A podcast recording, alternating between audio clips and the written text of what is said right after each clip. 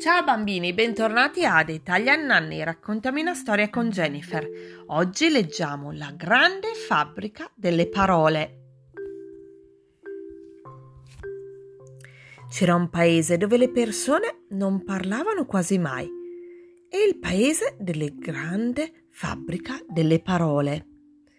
In questo strano paese, per poter pronunciare le parole bisogna comprarle e inghiottirle. La grande fabbrica delle parole lavora giorno e notte. Dai suoi macchinari escono tutte le parole di tutte le lingue del mondo.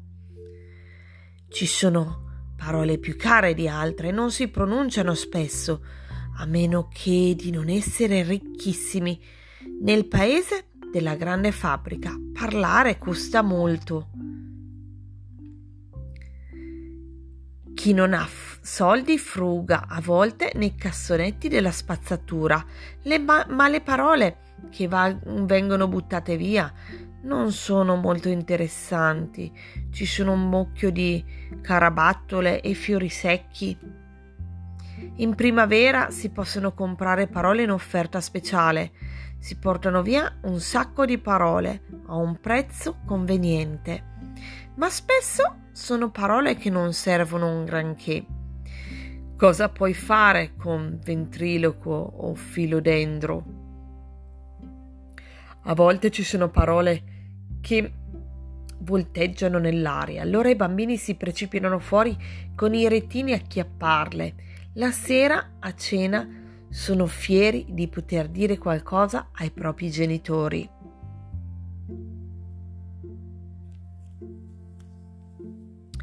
Oggi Filipe Mpes ha catturato tre parole con il suo retino. Non le pronuncerà questa sera perché vuole conservarle per una persona preziosa. Domani è il compleanno di Sibel. Files è innamorato di lei. Gli piacerebbe molto dirle ti amo, ma non ha abbastanza soldi nel suo salvadanaio. Allora le offrirà parole che ha trovato ciliegia, polvere, seggiola. Sibel abita nella sca- strada accanto a Files. Suona alla sua porta. Non dice buongiorno come va perché non ha con sé quelle parole. Invece sorride. Sibel ha un vestito rosso ciliegia. Anche lei sorride. Dietro a lei Files scorge Oscar. Oscar è il gran- suo grande nemico. I suoi genitori sono molto ricchi, ma non è per questo che Files lo detesta. Oscar non sorride, parla a Sibel. Ti amo con tutto il mio cuore, mia Sibel. Un giorno, lo so, noi ci sposeremo. Deve aver speso un patrimonio, pensa Files. Sibel continua a sorridere. Files non sa, non sa che a chi è rivolto quel sorriso. Negli occhi di Oscar c'è una tale sicurezza. Le mie parole sono ben poca cosa, disse Files. Fa un bel respiro e pensa a tutto l'amore che ha nel cuore. Poi pronunciare le parole che ha catturato con il retino. Le parole volano verso Sibel. Sono come gemme preziose ciliegia, polvere, seggiola. Sibel non sorride più, lo guarda. Si direbbe che non abbia in serbo nessuna parola, invece si avvicina dolcemente e posa un bacio delicato sul naso di Files.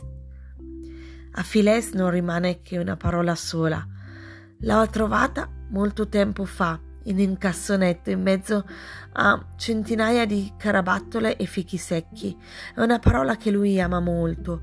La teneva da parte per un giorno speciale e quel giorno speciale è arrivato. Guardando Sibel negli occhi dice ancora. Oh, bambini, vi è piaciuta questa st- storia? Spero di sì. Ciao, alla prossima!